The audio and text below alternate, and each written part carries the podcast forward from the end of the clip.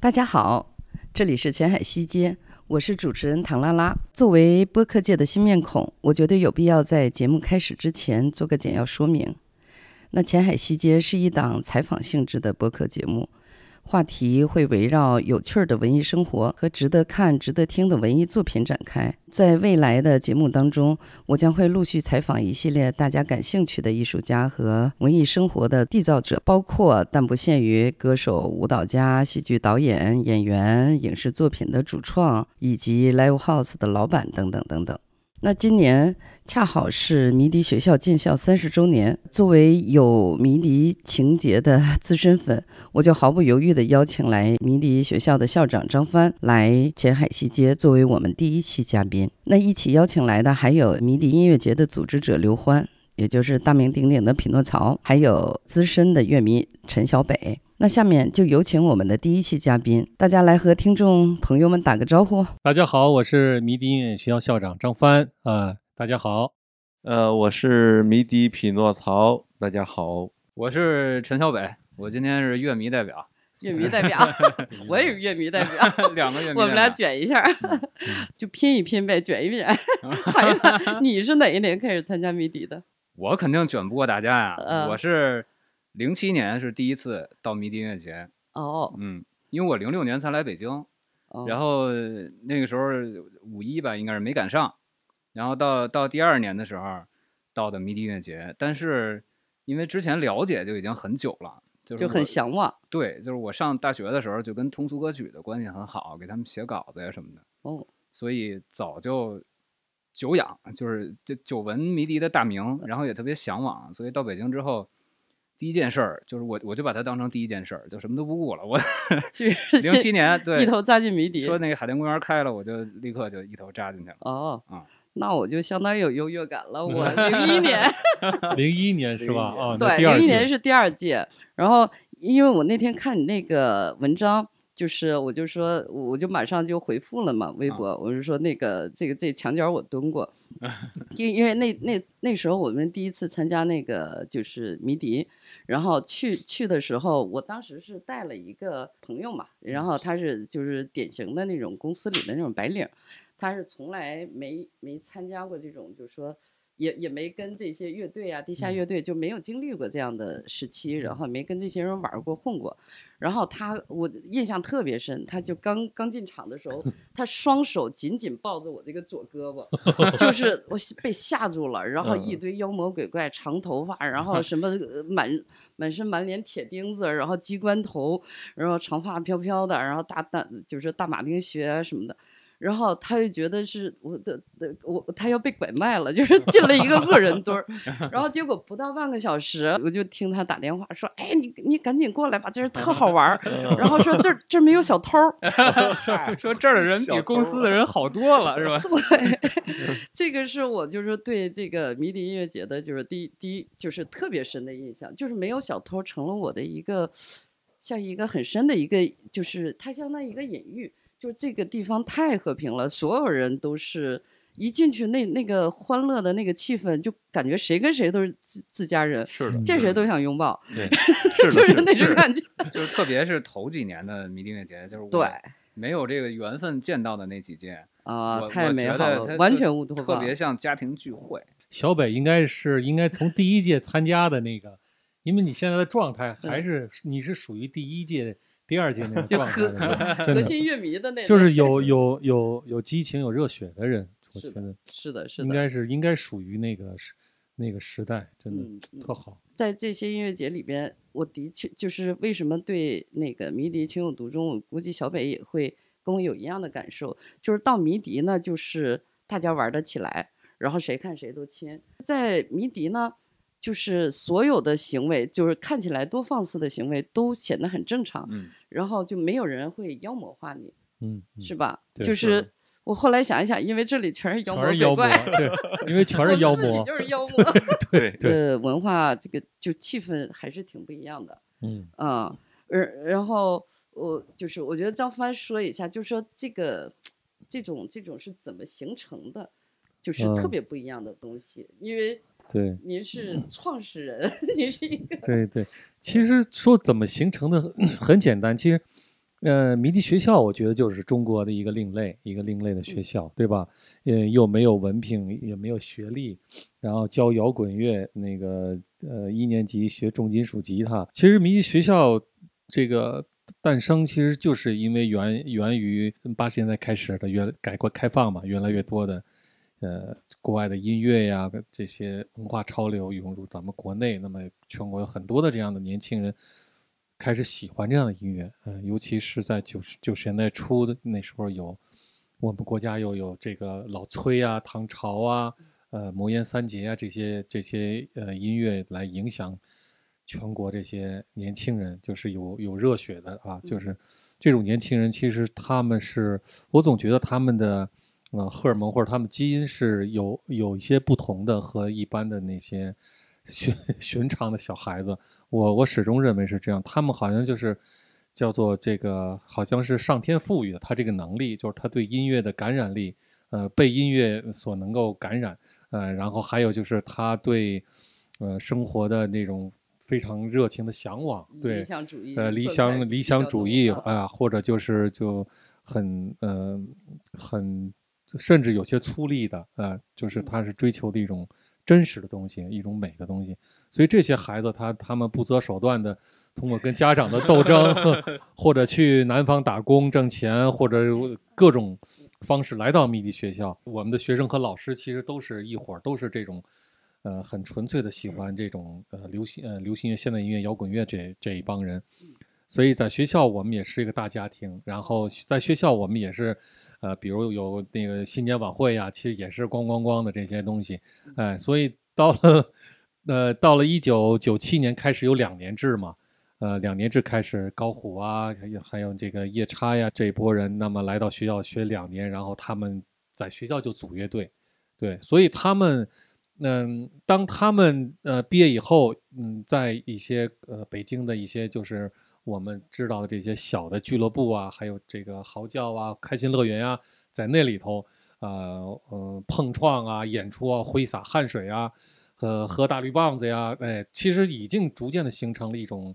这种地下的这种亚文化，这种边缘性的这种社会生态，音乐社会生态。嗯，所以到了两千年，我们做迷笛音乐节的时候，很简单，就是我现在也回想，就是也也只能是迷笛学校做迷笛音乐节，因为我们有自己的场地，对吧？我们自己的学生，呃，演员是学生，毕业生，观众也是学生。然后这些学生演员再拉来他们的狐朋狗友，呃，一起 聚到这一个这样一个地方，哎，来创大家创造了一个节日，指就像一个核聚变一样，大家聚聚拢在一起，然后产生一个一个能量，一个一个和社会庸常社会完全不同的一个一个小型的一个呃一个一个活动一一个社会吧，就这样的这么一感觉，所以其实。呃，小的生态圈儿，对对对，所以就是天时地利人和吧，我觉得就缺一缺一不可。对，因为我从就是零一年开始嘛，然后几乎每一年都没落，我都觉得我已经很资深了，但是我都没有意识到说迷笛已经三十年了，然后完了我就掐指一算，他得九三年开始，对，九三年，嗯，那也太早了，嗯，然后我 因因为我知道张帆的年龄，你九三年你刚二十出头呀，九三年二十五岁。那你怎么，你怎么办的呢？就是说你，我我知道你，你肯定也喜欢音乐，喜欢摇滚，对对对。但你怎么就想到说要办这样一个？而且你这个，你最开，你像现在你你招生不愁了，那个时候你第一批生源从哪儿来呀？就这个，你挨个游游说吗？没有没有没有，是这 样的，因为。呃，九三年，呃，其实有北京有一个叫做呃迷笛北京迷笛演艺器材高科技中心，它最早呢是卖乐器，卖这个迷笛设备啊，啊音序器啊、鼓机啊、编曲啊、电脑软件啊这些，所以在那个时候，那包括录音设备，呃，那个时候呢，到了九三年的时候，他们就为了呃呃为了销售以后有一个培训嘛，就是你卖了乐器有一个培训。哎，然后就于是就开始就成立了一个叫做北京迷笛音乐学校，哎，呃，第一任的校长呢就是叫露露，一个小姑娘啊，不是你啊，哎，不，不是我，不是我，我我是继任者。那她是九三年初做了这个迷笛学校的校长，嗯，然后到了这个九三年的那个快到年底的时候，露露离开了呃迷笛呃迷笛中心呃迷笛学校。那么当时我就是一直，我我大学毕业也是，嗯，开始是在中国电影文化发展中心，然后后来呢，就平时也是去他那个中心去玩他的那些设备，哎，所以后来那个副总叫兰杰，兰总他就说要，哎，那个说张帆，要不你来这儿管这个学校吧？说正好我们那个第一任校长要走了，嗯，后来我也我也不好意思问什么原因，他也没有说。总之，因为当时我在那玩的时候也跟露露也很熟。呃，没有具体的问我，后来我说我考虑考虑，然后到了九三年的差不多那个元旦前，呃，九三年底，我跟他说行，我来吧，因为他有催了我好几次，他说你赶紧来，这边没人管了，哎，我就来了，那就是从九三年年年底一直到就到现在，就就其实也就是三十年了嘛，就这样的。那最开始，你说九三年那时候学生能有几个？九三年，呃，露露在的时候，每呃每。从第一期做到第三期，每期可能他短训班，短训班当时三个月，哎，每期可能有几十个人吧，几的就几十个人，对，因为当时的老师都是摇滚圈的这些这个著名的这些音乐家嘛，包括老五啊，呃，曹军呀，呃，就是曹军就是呼吸乐队的那个吉他手，还有曹平，就曹军的哥哥，也被誉为就是摇滚传教父嘛。呃，摇滚传教士，对，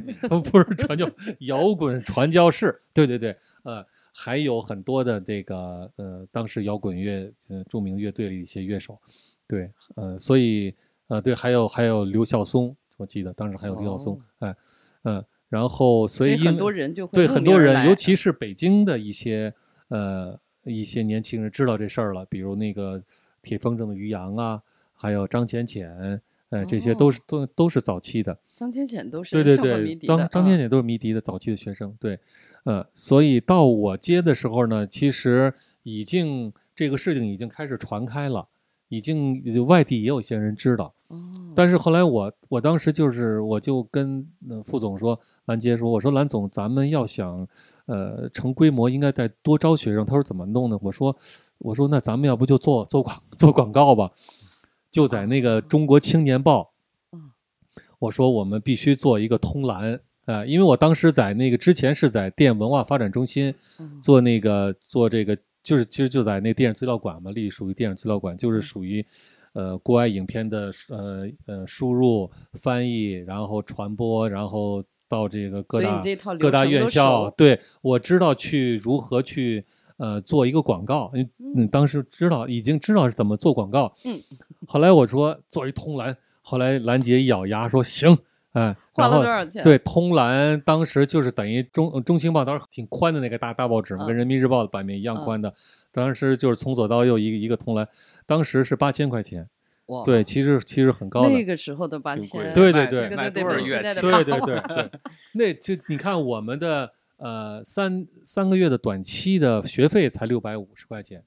等于相当于十多个学生的学费嘛，就就放到里头了。对，哇，好有魄力。对，所以打打了以后呢，而且我们当时做那广告的时候，我们就是把呃迷笛我们现在能请到的呃嗯国内尤其北京这些摇滚乐队的这些著名乐手名字，我们全给列上去了。就几乎就全列上去了，嗯所以特别有冲击力。哦，对，当然这些这些音乐家之后，我们也会邀请他们做主讲、做客座，这都是这样很多很多这样的，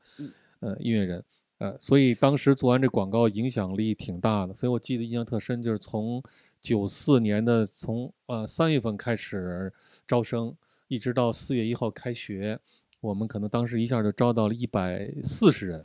就一百四十人，对，这。现在有那个，相当于没有爬坡期，直接就 是直接就一百四十人，对对对，纪录片里有那段，对纪录片有那段，然后我说了嘛，现在已经报名突破一百多人，让我们鼓掌吧，就这，对对对，就这样，对，嗯，所以从那时候开始，我们就一直一年一般是四期嘛，嗯，对，后来就是木马呀，就是谢强，就是短讯的，还有当时的，是不是那个小龙朱小龙？呃，朱小龙，对。呃，还有李诞，就是他们舌头的鼓手小龙，哎，对，小小龙是应该是第四期的，第四期，嗯，呃，还对，还有呃，吴为，就是那个啊，生命之饼，生命之饼，吴老大，对，都是那时候的，对，还有我们当时的那个副校长王梦云，嗯，也是第好像是第六期的吧，所以以后就是每年有四期，一直到九六年底，我们开始决定，就是当时那个赵卫是我们学校的那个吉他老师主讲，然后我记得特别深，跟赵卫我们就聊聊，后来赵卫说，呃，现在这个总觉得这个教这个短期班有点儿还是有点儿不过瘾，要不咱们就一起把一起对做做长期的。我说我说哎呦太好，了我也是有这个想想法，尤其是一期即招，一期做广告，然后学生还没捂热呢又走了，对吧？有学不学习也不系统，只是走马观花看一热闹。后来我说那行，然后我们又做了一个铜蓝广告。嗯人，熟，路子对对人熟，对对对，于是到了这个呃一九九七年的三月份就开始来了第一个学生，就是高虎，哦，对对，学号零零幺，对，就这样，哎，然后对高虎这以后您可以就单独采访他，他为了为来迷笛，他还要去南方深圳好像打工。然后好像又被工厂给骗了，又没给他钱，就这样，反正是周折了很久，嗯，周折，哦然后最后是来到了迷笛，所以哦其实，借钱买的效果剂，哎，对，说要还两年才能把那钱给还了。我的对天，所以我我觉？对我觉得迷笛 学校，包括我，包括呃迷笛，我们所有的学生，包括，我们这些弟兄们，其实来到迷笛真是是一种天天意，真的是一种天意。嗯、大家呃都是一种呃共同的一种呃理想和热情，对吧？都有一种呃对待这个社会的有有共同的一种呃想法和这个想和对一些不平等或者是不舒服的事情的一种呃天生的逆反吧，反正天生的就是脑后有反骨，我们其实都是都是这帮人，所以聚到一起真的是真是没有任何的呃隔阂，无无就是无缝连接，包括我们这些老师，真的就是这样，呃，所以很舒服，对，这样的，嗯嗯嗯，嗯。我觉得，呃，就是你刚才你你说你说第你你第一次发大通栏儿的时候，然后说列列了几乎所有乐队的就是人的名字，嗯。我突然就是意识到，我说其实那个时候他们是愿意的，肯定都是也愿意说来站一个台，然后也愿意去讲课，对愿意去分享，因为因为那个那个时候肯定也也赚不到什么钱嘛，但是好像那个时候大家都有那样的一个特别愿意分享的那个热情，因为我也是从那个年代走过来的嘛，嗯嗯，嗯就是所有的都是想，就比如说我我我逮到一个什么录像带，逮到一个什么好片子，就恨不得 就是 半个北京城都得来我家看一遍。那个张帆刚才讲这些，我就突然一下就啊。把我拉回到，其实其实是就就是那个，我我觉得九十年代就是那个时候，是大家身上都有分享的一种江湖侠义的感觉，嗯，可能是因为那个时候江湖也小，所以江湖上来一人，大家都觉得这是一个喜事儿，全是江湖上来人了是吧？对对对，都竞相接待，这是当时的那个状态。但是现在呢，这个氛围没有了。我觉得可能是一个是因为这江湖也大了，江湖嗯大了就是就人多了，信息就那个就分流了，嗯嗯对我我我是觉得就是像刚才那个校长说的也是，嗯因为迷笛音乐节它那个创立的时候，其实它本身来讲，就像迷笛的这个基因，它更多是教学教育是根基，那对吧？张帆是永远是张帆校长，永远是我们的校长，而不是张帆老板，对吧？所以说这也也就是迷笛的底色。嗯那那个那比如说，就像那个乐手啊、呃或者音乐人，他到了迷笛，其实他除了在台上演出之外的话，他对于我们私下来讲，下了台以后，我们都是朋友关系。那这样的话，其实大家是非常放松的。嗯而且到时至今日来讲，就是大家在迷笛音乐节演完出以后，他还是习惯性的可能说，哎，我要去现场去逛一逛，我要去跟别人去。是吧？去聊聊天儿，去、嗯嗯嗯甚至可能去喝喝哎酒对，喝喝酒，去留营区去逛一逛。就对嗯他们来说，它不是一活儿。对，它不是一活儿，它是从一开始玩儿的，对，从一开始那个基因就是台上演完，然后台下喝酒，嗯对吧？我记得零三年那时候也是，就是大家都是那样。然后呃，零零年也是嘛，就是大家谁演演完了下来喝酒，墙然后根儿墙根儿坐一排，对，然后互相吹捧一下，哎，你演的不错，挺好的，哥们儿，特别帅，怎么着的，对吧？就是互相吹嘛，尬聊，然后就是是吧？不尬，对，互相互相的是吧？干干个杯，然后碰一下就就行了，就就成功了。对，对，然后而且刚才就是从一开始咱们说到就是，您您说那个零一年的时候，然嗯后大家其实是有那个大背头、刺儿头，然后什么什么这个钉儿什么的，铁链子，但是实际在第一第一届的时候，两千年的时候，嗯。其实大家还没有意识到，所以说大家错过了一个盛装呃盛装出席节日的一次机会，你知道吗？第一次其实你看那纪录啊片，第一次还很多人大家还没想着要去很多人都是土哈哈的，然后就来了，然后穿着 什么就你也分不清他是树村来的还是民工还是那个谁谁谁谁都不知道，反正就大家凑凑在一块儿去玩儿，然后嗯校长就然后还跟那个墙头的那个。那个我们的 村民，然后居民，然后民工同那个对，然后都老乡说都都下来进来看，进来，反正反正大家都全全聚在里面。全是民工，对，然后 光光了光了工。膀子以后，根本谁也不知道谁是谁，你知道吗？反正就在里面就很好玩就是还没有造型，还没有人设的，对，是的，还没有。端的，有有个别的这个穿的潮一点，比如那于洋啊，对对对，于洋北，京的有些乐队的小孩我记得当时嗯于洋嗯。是大紧身裤，然后大皮夹克，然后一我们一嗯。看，哇，这这这地方这是地方正，摇滚明星可厉害了，rock star，对对对对，对，嗯我我算是那一届里面算是盛装出席了，黄我头发对给染了一下，特别特别黄，一根杂毛都没有。因为那时候校长跟我们那个说，提前一个月说，我们要做一个迷笛音乐节。嗯，然后我们说迷笛音乐节是个啥呀？就是音乐节是个什么概念？没有。对然后就说国外是怎么怎么样的，说以嗯后这个音乐节要怎么怎么样，以后越来越大，说会有那个很多媒体会来，怎么着？哎你们想吹呢吧？然后我给我对啊，我们就觉得哇，那感觉特别隆重嘛，嗯那就是总得要，就是是吧？得鸟枪换炮一下。就是隆重后。来想想也结果没去了之后发现被骗了，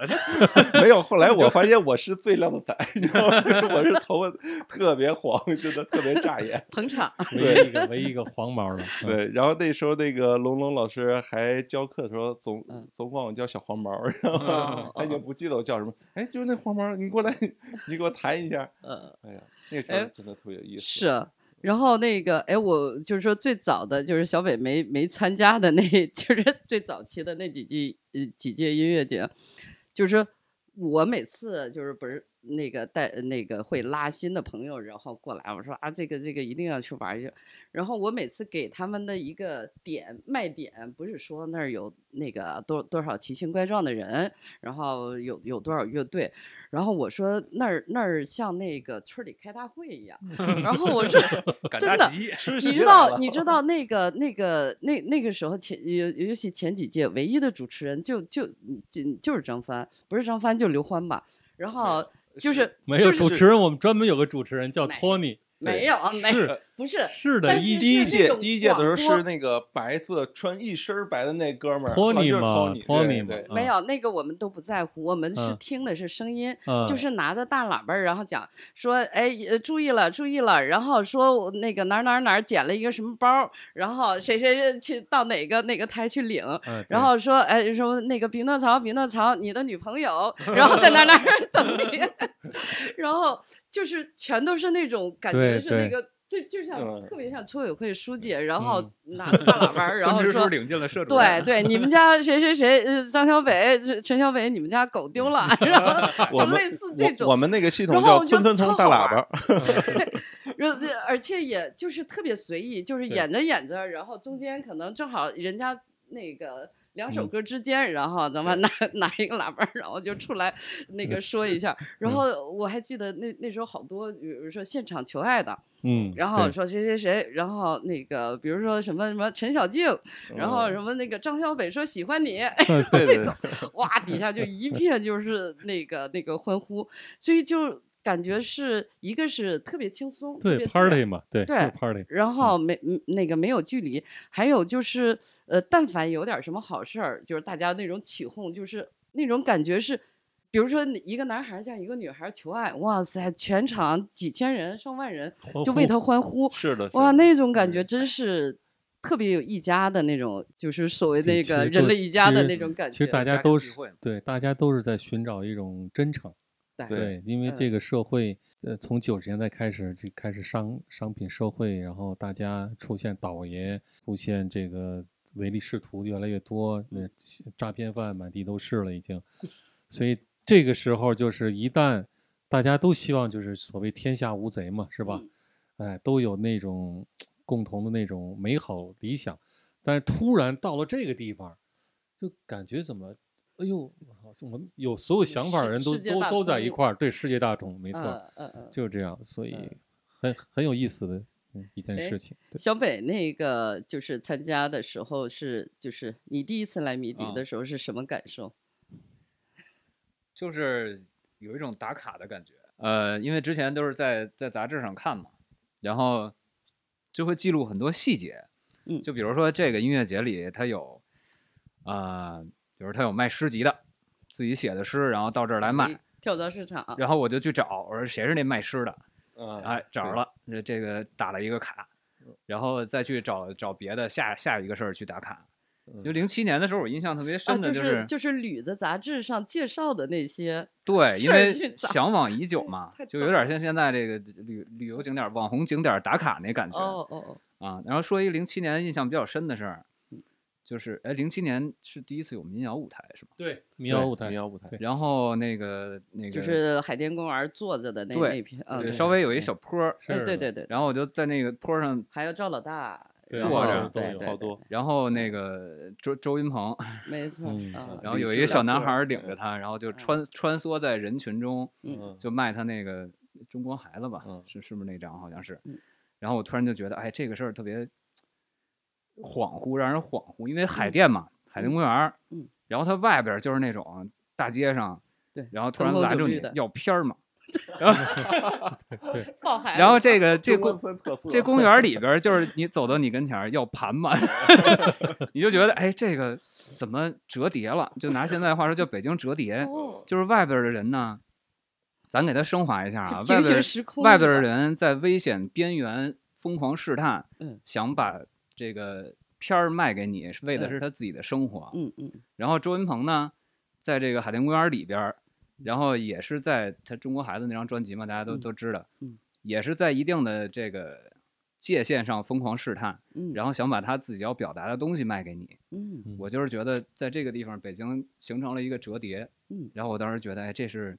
迷笛实现了它的某方面的价值，哦哦哦哦，就是让人知道。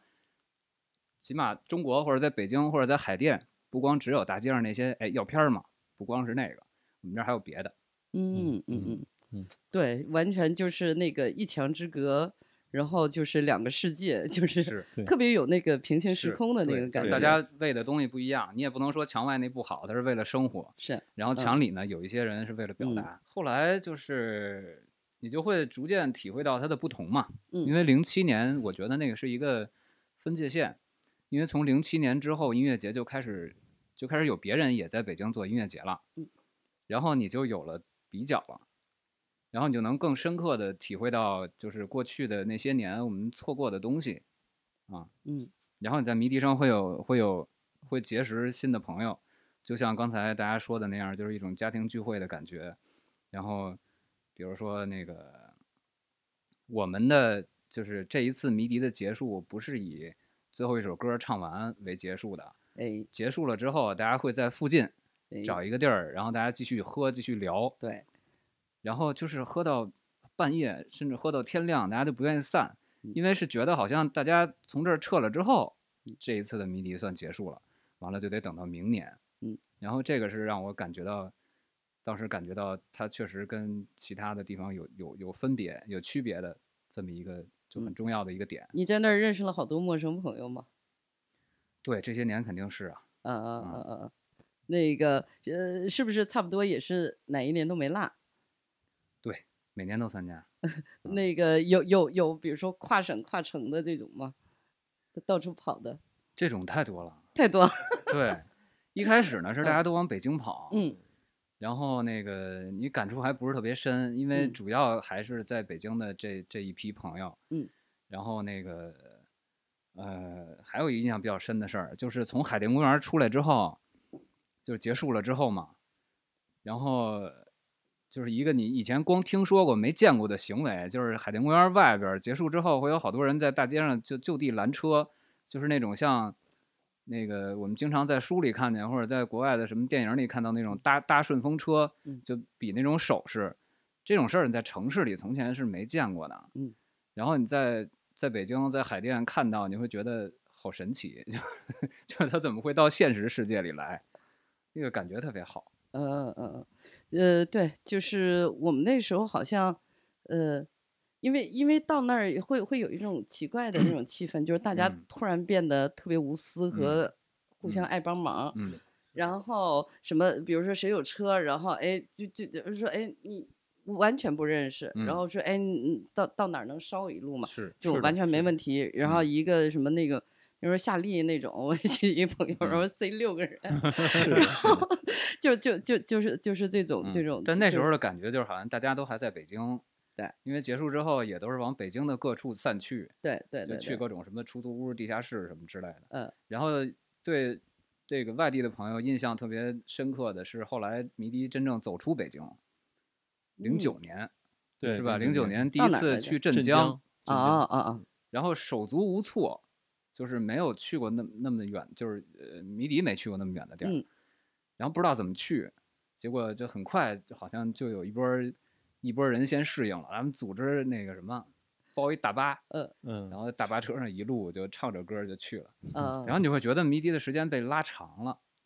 就它包括前前一天的那个路程上的时间和你返哦程的时候那一天的那个那个时间合着来回来去五六天就被拉长了，就可能三天变五天了。哦，对，然后这个是第一次有有印象、有有感觉，就是感觉到好像全国各地都开始有这种氛围了。而我觉得一个迷笛还有一个特别好玩儿的，就是特别特那个有特色的，就是它那个跳蚤市场。啊，对啊啊啊！嗯呃，我我这个就是因为我我有小孩之后，我大概就是那个狂飙乐园，我忘了是我都我就后来我都记不清来一四年一四年嗯是吧？啊，那我的小孩儿就三岁，然后我就带他去去去那个那个音乐节嘛，就是那个狂飙狂飙乐园。哇塞，那个就是他虽然很小，因为但是我能感觉到他从脚趾头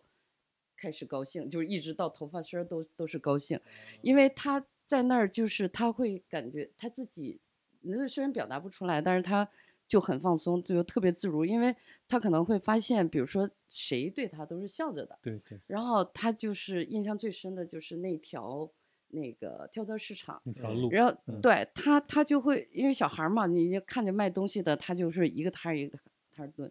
所他是一他他走了一路，身上挂了一堆，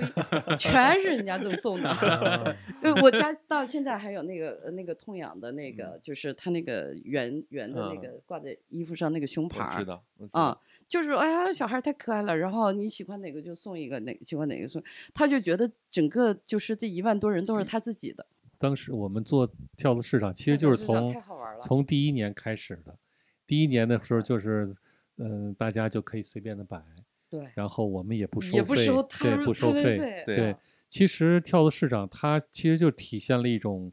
公平、呃平等和等价交换的这样一个原则。嗯。这个是呃，其实是也是通过跳蚤市场也是能够直接的烘托整个迷笛音乐节的这种环境和理念和嗯它的气质，嗯就。是大家都是自由的，嗯。呃，你可以拿你的东西交换，然后我也愿意把我的东西给你，所以这是一种，呃，当时我们也也有也有别人朋友建议说，是不是，呃，要收费呀、还有什么在统一管理，就就不要铺地摊儿了，都要弄成三乘三的棚子。我说这这不对，其实有的时候这个就是，呃，有时候也要看重形式，就因为一个一个一一个形式的铺陈出来，它其实是后面它是有我们的一些理念在里头，一种人的一种自由的状态，嗯对吧？所以我们就一直坚持有这个跳蚤市场这样。前两天特逗，我是前天去了那个，呃，来谈合作，结果这个董事长哦特别逗，然后一起吃饭，他招待我。他说当时在上海参加迷笛音乐节的时候，我是。呃，钻铁丝网进去的，呃，对对，特逗。后来我说行，你你你你现在那个多批点预算，你不是你现在买票不值，特别逗。姓戴啊，戴戴董特别有意思。那应该是世纪公园那个，对，可能是对世纪公园那个是当年挖了三十多个洞。我记得校长那个时候带着大家，第二天早上就说。咱先补洞去，补窟窿，刷各种洞。嗯嗯 嗯，我说呃，还还有还有一些就特别好玩的，就是反正每次都能看到好多乐子。对，就是呃，我给好多人讲过，就是那个像呃，就是呃一就是大概可能谢天笑那场，嗯，然后我我我是在比较前排的，然后被后面人挤的都挤成肉饼了。结果每次不都是哎那个叫什么，就是说。会把一一一个人举起来，然后跳水，跳水不是跳水，就是就是给他呃用人人手一个一个给传走，对对，给传走，然后在那个人人身上滚过去，那叫人体冲浪是吗？然后 就是运着运着就给他运到前面了，前面不是最开前面那个铁栏杆和舞台不有个两米的那个距离，站着一排保安嘛，然后保安呢就往回推，然后我我们就得走你。然后那边又回去，我们说走你，对山歌谢天笑成面条了，个揉的。不是谢天笑，就是就是一个观众，观众。然后我觉得那个人尴尬的，就他在上面下不来，谁也不把他放下，我们就要把他推出去，然后保安对保安绝对不能让他进这个对舞台，对对对对对。哎呦，就特别开心，就每次都是那个乐子无数。对，其实大家都是 就就去玩儿，对，都是主动的创造各种游戏嘛。对，是这是一种。我记得有一年那个一一一三年吧，然后咱们在那个平谷平谷迷笛也是，然后有一个小保安，然后可能是刚执勤，嗯，然后他其实就在前面，他其实一直实际情况其实一直是在。告诉大家那个不要紧了，不要这个，不要跳水了，不要什么的。然后后来是经过可能好多首歌的。乐迷的怂恿，然后呢，最后还有点心痒痒了，就是说说要不你你你来试试，你来试试。保安对对，然后结果他就真的跳水，保安跳水，哇，真的有那经典照片，对严严民严民拍的照片，那个非常经典，最后好像帽子都飞了，对，好像还得捡 帽子，然后那个保安的工牌斜了，对，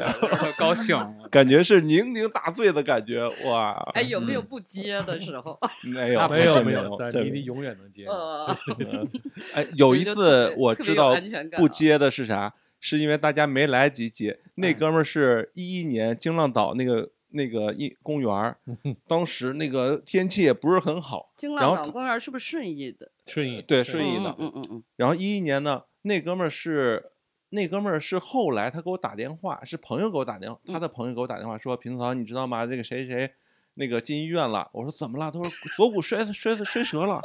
我说怎么回事？他说跳是跳的。我当时我就说，哎呀，我说怎么没人接呢？嗯。然后他说，哎呀，其实也不怪迷笛，他那个当时就特别高兴，然后在那个第一个乐队的第一个音上来，啪就跳下去了。结果所有人都没有反应，等他摔了半天了，然后包括他自己，然后看着说，哎，你怎么在地上呢？然后他说别逗我。然后所以说那一届迷笛音乐节，他就一直在。医院里面躺着，然后整个的锁骨就就全坏了，然后 嗯，然后后来后来我们还是那个有大型活动险嘛，然后那个公众险，然后给他做了一些赔偿，还好。太冲动。了。其实就是我我总觉得这个这个中国社会啊，真的是太太压抑，嗯，所以我们的这个这年轻人特别希望有一个地方去，呃，释放自己。是的，同时呢，是用自己最大的柔软，然后去跟你的朋友交换柔软，就这样。所以我觉得，迷笛我们觉得特别自豪，就是我们创造了这么一个小社会吧。就大家，就是不管你在社会上怎么样，不管你是有任何的呃自己的封闭的一些东西，或者有不同的这种嗯嗯嗯负面的情绪，但是一旦到了迷笛。你见到了跟你是同类的，而且都想去拿真心做交换的，那你一下就打开了。嗯嗯，对，所以我觉得迷笛之所以跟呃其他的音乐节有区别，就是因为迷笛从两千年开始一直带着这个基因。嗯嗯，对，都是从同学、朋友，然后朋友的朋友带过来，互相的呃创造一种游戏规则，哎，一种共同的语言和表情和眼神，然后大家真的是一种核聚变，对，达到一种热情的顶点吧。然后之后离开迷笛还有这个后遗症，对吧？迷笛后遗症，对，久久不能平复，就这样。对，我我的后遗症是。每年一开春儿，然后我就问刘欢，我说今年的迷笛安排是什么？你看我的烟台票已经定了。还有一个特别重要的环节，就是除了乐迷，嗯，和乐队，然后我觉得志愿者必须得提。哦，就他们。也是一个特别重要的环节，就是他们是这个现场氛围的很重要的一部分。嗯，有好多人特别，因为好像志愿者都是，我看好像好多都是乐迷，就是他是喜欢这个对过来的，是吧？大学生啊，然后还有一些是真的是工作很久的也会来，是吧？对，有些人说前两年那个哪年溧阳迷笛，嗯，呃，就给他们这这最近这几年是给他们印象最深的一次，我觉得那个就是因为志愿者。嗯啊，当然演出也很精彩。嗯，呃，散场的时候，志愿者就是比较排成两列，比较有创意，就是怎么 夹道欢送。对，然后然后给所有人给所有每一个退场的观众鼓掌，然后击掌，然后跟每个人说说下次见，迷笛再见。我的天，就是特别感人，就是这这一幕就让溧阳迷笛，我觉得成为了也是历史上的一个经典的时刻。所以志愿者一定也是非常重要的一部分。对这个大学生志愿者，因为我们每年都会提前一两个月，然后在迷笛的这个。官网上公公示，就是我们开始招聘新一届的志愿者，那么就是全市各大学的大学生，主要是大学生，因为我们也招了面向大学生，然后交这个投稿，投这个申请书。我们有专门的志愿者的管理的团队，哎，然后选这些人，很多志愿者可能连续可能得十多届参加迷笛音乐节，然后他们就成了各个志愿者这个分队的分队长。啊然后他们来带组长，组长再带带弟弟妹妹对，然后大家统一的志愿者的露营区，统一的着装，呃，统一吃饭，呃，特别，我觉得这也是对这个年轻人的一个一个特别美好的一个锻炼，就是他在进入大学之前，他是呃呃妈妈爸爸的宝贝，对吧？高中一路走下来，没有嗯很少参加这种社会。呃，社会的公益或者服务性的活动，到了大学他有机会参加迷底，然后在这个烈日暴雨下，然后嗯，众志成城去完成很多呃艰苦的工作，对，搬运东西，然后站岗，然后在这个呃嗯穿梭巴这种呃进行这个交通的指挥，然后后台的这个工作就是。特别的，每个年轻人都表现出了他的这个积极的一面，我觉得特别好。这个完全可以，就是说，可能有些年轻人就通过参加一两次迷笛节，可以改变他的很多东西，他的性格可能开朗了，然后他更有责任心了，对吧？更能够参与社会的生活。对，所以我们总对，所以我们总说就是年轻人服务社会，年轻人管理社会，就是体现了这种年轻人的这种社会的这种职责吧。对。因为特别好，每次毕业，这音乐节结束，我们都是迷笛团队跟所有的志愿者，一般都是五百人，可能是两对两千人报名，我们会选五百人，一般都得几千人报名，然后有个大合影，是。特别好，所以这已经成了迷笛的一个一个呃一个传统文一一个文化，嗯。就这个，而且很多志愿者就是我们的这种，包括组长、领队，都是常常年参加，即使他大学毕业。他也参加，所以只要他们参加，我们就欢迎他。然后，呃，有一次给个信儿就来。对对对对 对，有一次那个一九年太湖迷笛，我给志愿者那个当时提前一天跟跟大家见面讲话，完了我说这里头有这个参加过一届的举手，然后两届的，最后到八届了，呃九届还有举手，九，特别棒。然后我们就说给给这个。呃，给给这位同学鼓掌。其实嗯已经不是同学了，已经他是都已经当妈妈了，就这样。他真的是，哦我觉得对精神，一种情怀了对，啊所以我觉得迷笛的志愿者、迷的乐迷，包括我们的这个所有的媒体这些朋友，嗯真的是 一直在传承，就嗯传承这种包容、尊重、爱，对吧？就是这个谜底，可能就是对对我们来说，真是陪伴我二十年了。这这个都不不不能用什么感情啊这种来来描述了，它基本上是我就是占据了我人生中最重要的这一二十年，就是它整个就是陪着我长的。所以大概是去年冬天吧，我不是在朋友圈儿哎刷到什么你们惹上一什么官司，我连标题 连内容都没有细看，然后我就是就是二话不说就转。哎，我那个，但是我我大概了解，好像是说说要把迷笛这两个字儿拍卖，就而且不是你们卖，是被被强制拍卖。我觉我就是怎么会有这么荒唐的事儿？因为这是一个既成事实的、有目共睹的一个，这是一个老品牌，然后怎么会有这么一个大家都用脚趾头想都是一个错误的事情 出现了？对，嗯，哎，这个那嗯个张帆校长嗯，方便说吗？我不知道。呃、就对，可以可以简单的说一下，嗯就嗯嗯嗯嗯，这个其实就是四年前了，我们和一个另外一个文化公司叫外外公司吧，嗯跟他们当时是在河北省沧州，沧州啊对吧沧州沧州做迷笛音乐季之后呢，呃，音乐季完了呢，因为他们呃是他们投资，嗯呃，他们也是找当地的一个场地方投资，我们来运营。结果音乐节完了以后呢，他们一直就不给我们那个结那个尾款，嗯所以我们就起诉了，到北京市仲裁。然后，但是呢，没想到他们却反诉我们，说我们欠了他这个三百多万元。呃，理由依据就是他们提供了三张这个盖有我们公章的三三份儿这个文字，其中有一份就是呃迷笛和他们的一个和解协议，说是因为演出事故大量观众退票，然后造成他的巨大损失，所以双方达成呃谅解，我们支付他三百六十万的这个但这个补偿。不是你们知情的。对，不，我们更不知道。而且当时音乐节的时候，我们呃都是有证据的，就是票务公司提交的证据，就是只现场只只有九张退票，这当时都是有证据，都是有都可查的。呃，当时我们就特别特别那个惊诧嘛，然后后来仲裁拿着这个盖章的这个协议去做司法鉴定，也是证明就是先有公章，后有的这个文字，哎，所以后来我们就就就后来我们通过调查，可能就是出现了这个我们工作疏漏，就是把盖有公章的这空白纸，当时委托给他们去做那个相关的报批，他们可能截留了几张，后来制造了这个假协议。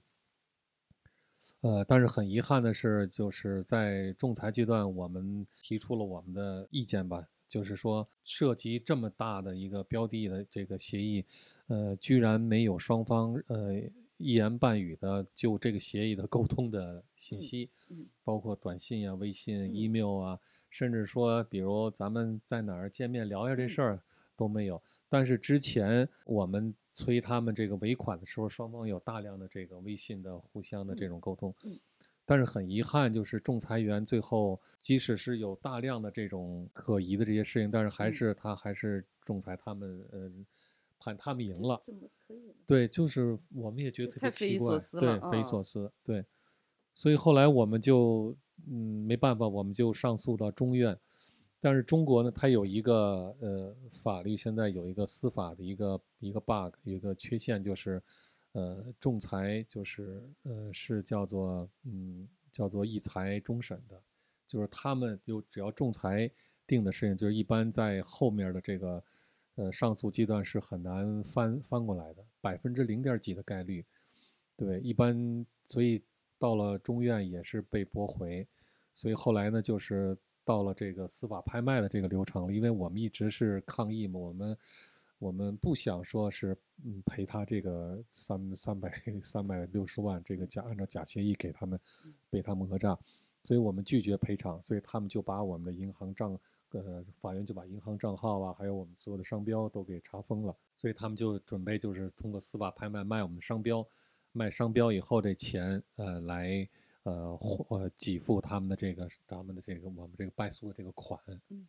但是就是很奇怪，就是去年的北京十二月份吧，疫情最激烈的时候，当时这个北京一中院的这个法官通知我们说，我们商标已经被拍卖了。结果后来我对后来我们说，后来我们说，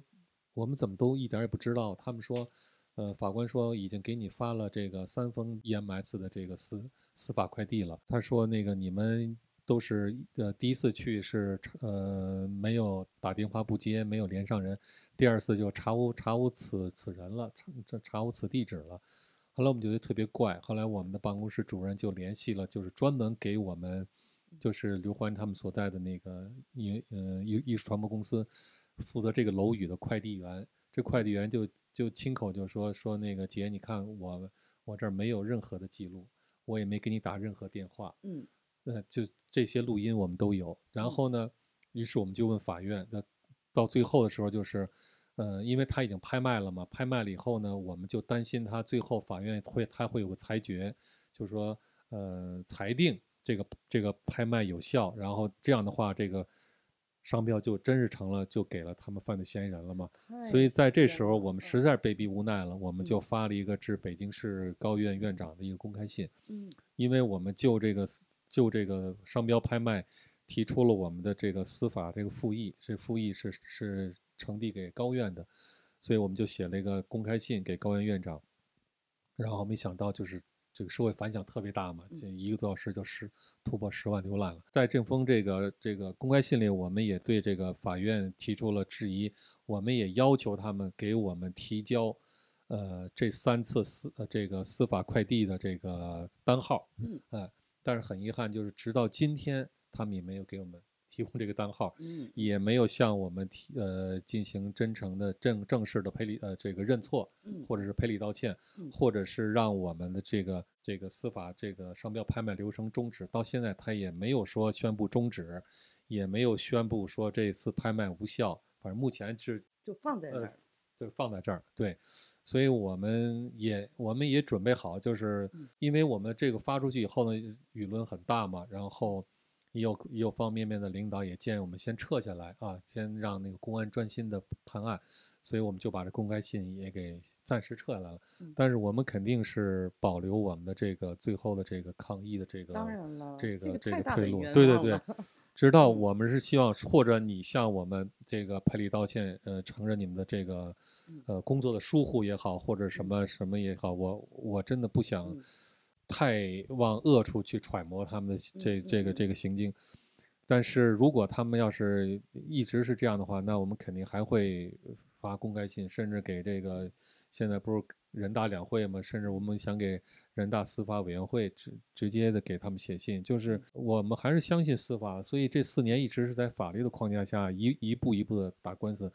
但是总觉得永远是失失败的是我们，就是我们占了所有的理，而且有有非常多的这个漏洞和质疑，但是永远是我不知道怎么搞的，为什么上诉总是，呃，我们是会。被驳回，所以后来那个那个呃财新嘛，财新周刊后来有个记者采访了我们 CEO，发了一个文章，他们记者也提出来，就是中国现在目前这个司法呃案例啊判例里头，就是始终存在这个 bug，就是这个仲裁如果一旦是判决以后，就是很难翻案，就是这样。所以可能也希望是这个中国的这个这个两会啊，或者未来啊，比如。在这方面有一个有一个更好的一个一个一对一对一个司法程序啊，一个一个调整改进，就这样。但是好消息就是，目前那两个那个嫌疑人已经被这个公安那个刑事立案了。对对，现在也应该是还在调查取证。对，正在正在调查中吧。但是就是我也是从侧面了解的，也是朋友政法界的朋友，也是好朋友私下透露了，就是就是那个北京这。朝阳检察院已经获得了这个这两个嫌疑人的这个当时在仲裁阶段的那个就是提供伪证的呃这个证据已经获得了，所以可能这也是为什么公安可以立案，嗯因为一般公安他除非他获得了比较详实的这个提证据，他才他才会对他们进行刑事拘留嘛。对，所以就我们可能就等着好消息吧，就是希希。望是这样，但是。但我总觉得，其实在这个从去年甚至这几年，我一直是就是在波折，在不断的这个被驳回的时候，我始终觉得迷笛这个案子我们应该能赢。对，我就觉得如果迷笛对，如果我们这输了，这就是那这个世界是不是就太魔幻了，是吧？对，就是对我总觉得是不可思议。对，我所以，我总觉得应该迷笛应该再一再一次会会有天助吧。嗯，尤其就是这么多的朋友支持，然后各种朋友给我打电话帮助推荐律师啊，这都特别就就音乐圈的真的。嗯，有一次就是上上周参加张岭的一个在 Blue Note 演唱会，然后演唱完了，我们去后台一玩儿，然后后来一个朋友就问我怎么样了，后来我说那那俩小子那个被刑事拘留。了，然后整个这个后台休息室全欢呼，这所有人都知道这件事情。呃，太太惊奇了。然后 开始我不喝酒，我说不喝。后来张岭说：“为这得喝吧。”然后就开始喝起来。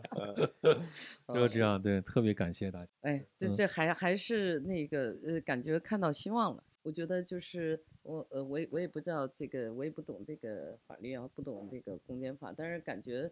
他们还是在工作努力，就是一直在朝着就是属于对的、合理的方向在在在走这件事情。嗯。那还是我不在张岭那 那个厂子里，在的话，我估计也也也会喝两杯。就是我我听你说说到这儿，我都哎心里还还是还是多多少少是松，就是松了半口气吧。因为那那个时候就就觉得哎呀，就是好像一个天大的冤屈。不是特特特像窦娥冤那种感觉，然后特别大的一个冤屈过来，然后但是又很无力。对，没错，是的，就明明这么明显的一个一个一个所谓这个这个黑黑白，应该一看就能看出来的。然后，但是，嗯，又你又你又没有办法，对，感觉感觉无助，对对对，就是挺就是特委屈。对，这事儿反正我们那个发过两次嘛，一共就发过两次这个公开信，所以大家就是就是对于乐迷的角度啊，就是因为有很多的乐迷群，我我可能也在，然后看大家的反应，其实大家都是也是一直在评论啊，在在说，首先就是一个是不相信，说不相信就是。这个事情能进行到这个程度，然后最后来讲变成谜底这么被动，然后去要被拍卖，嗯，然后就大家是一是不相信。第二点来讲，就是大家也也还是保有乐观的，还有就这种就是还是比较差的，然后就说没事儿，只要迷笛这个什么时候商标开始拍，我们就给他众筹回来，你知道吗？但是你得让我知道，你知道吗？所以好多人就说。没事，放心，那我们能给他众筹回来，以后我就是迷笛的股东了。对，哎，这想法好，就是很多人都都在说，嗯嗯嗯，对，也有也有也有朋友说说那个那个张帆，你放心吧，就是这个迷笛这个品牌 要是在他们手里，他们没有任何作为，是他们想干什么都被骂死，是的，对吧？所以就 就所以这个。那行吧，那希望他们有有这个自知之明吧，是吧？能够这个，哎呀，反正我觉得没问题的，没问题的，就是还肯肯定是，就是不管怎么波折，你这最最后还是，我觉得还还还还是还是理能赢吧，就是说，嗯，公理能赢，相信对公理吧，我觉得还是有公理，是的，对，是的，是的，嗯。行，这转眼一个多小时了，就不知不觉就是五一，咱们烟台的那个音乐节定了吗？呃，基本上，我们四月二十七到二十八是我们的中国迷笛奖十二届、十三届的一个颁奖礼，还有我们的这个高端的这个音乐论坛。嗯，呃，然后二十九到一号是我们的那个黄渤海迷笛音乐节，是在烟台。嗯，然后再往后呢，我们可能。就是没有办法去确定具体的时间，嗯，但是呢，会在山东、江浙，甚至河北、深圳，我们都是在有计划的在推进我们的音乐节，然后还有大概可能十场左右的这个迷笛派，嗯，去主场的去落地，嗯，这些是我们应该是从五月份，甚至可能一直会延续到延续到十二月底。其实平时演出也挺多的吧，像孩儿迷啊，然后什么那个学学校里的演出啊。对，但我们迷笛周末啊什么这些，因为今年那个是种三十年迷笛学校三十年，所以说我们在学校里面会有一系列的这种那个返校演出的这些活动安哎排。对，这种小趴更好玩哎。相信有成败会越过山海，闯进你心怀，不辜负等待。勇敢的人才。因为嗯好的音乐是重要的，但是好好的人也是同样重要的。就是你在听台上有好的音乐，台下有好的人，这才是一个好的生活，对吧？嗯，是这样。我觉得迷笛还真是一个整体，台就是说乐手和观众台上台下，它它是一个特别良性的，互相给予能量对的一尊重个互动啊，对，尊重尊重，对，我觉得像是说尊重这个是特别重要的。嗯嗯嗯然后包括像我们工作人员对于乐迷也都是非常尊重。嗯就像你说的，嗯就是有的时候其实我我们早些年抓逃票啊什么嗯的，有时候你觉得他真的是嗯，太喜欢了，太他他是真的是没有钱，就是嗯你聊一聊，那就其实开一面他就嗯过去就睁眼闭眼，对，嗯，校长那时候就说：“哎呀，说如果他真的是这样，你就让他进来吧。对，对我们其实我们做音乐节，一直我们从刚开始，我们原则就是开会说，今年不赔就行。真的，这真是从心里说，就是因为当时我们搞音乐节，对，从嗯第一届我们就是图一乐，真的是图一乐，因为这个世界太不可乐了，呃，不是，这这也太可乐了。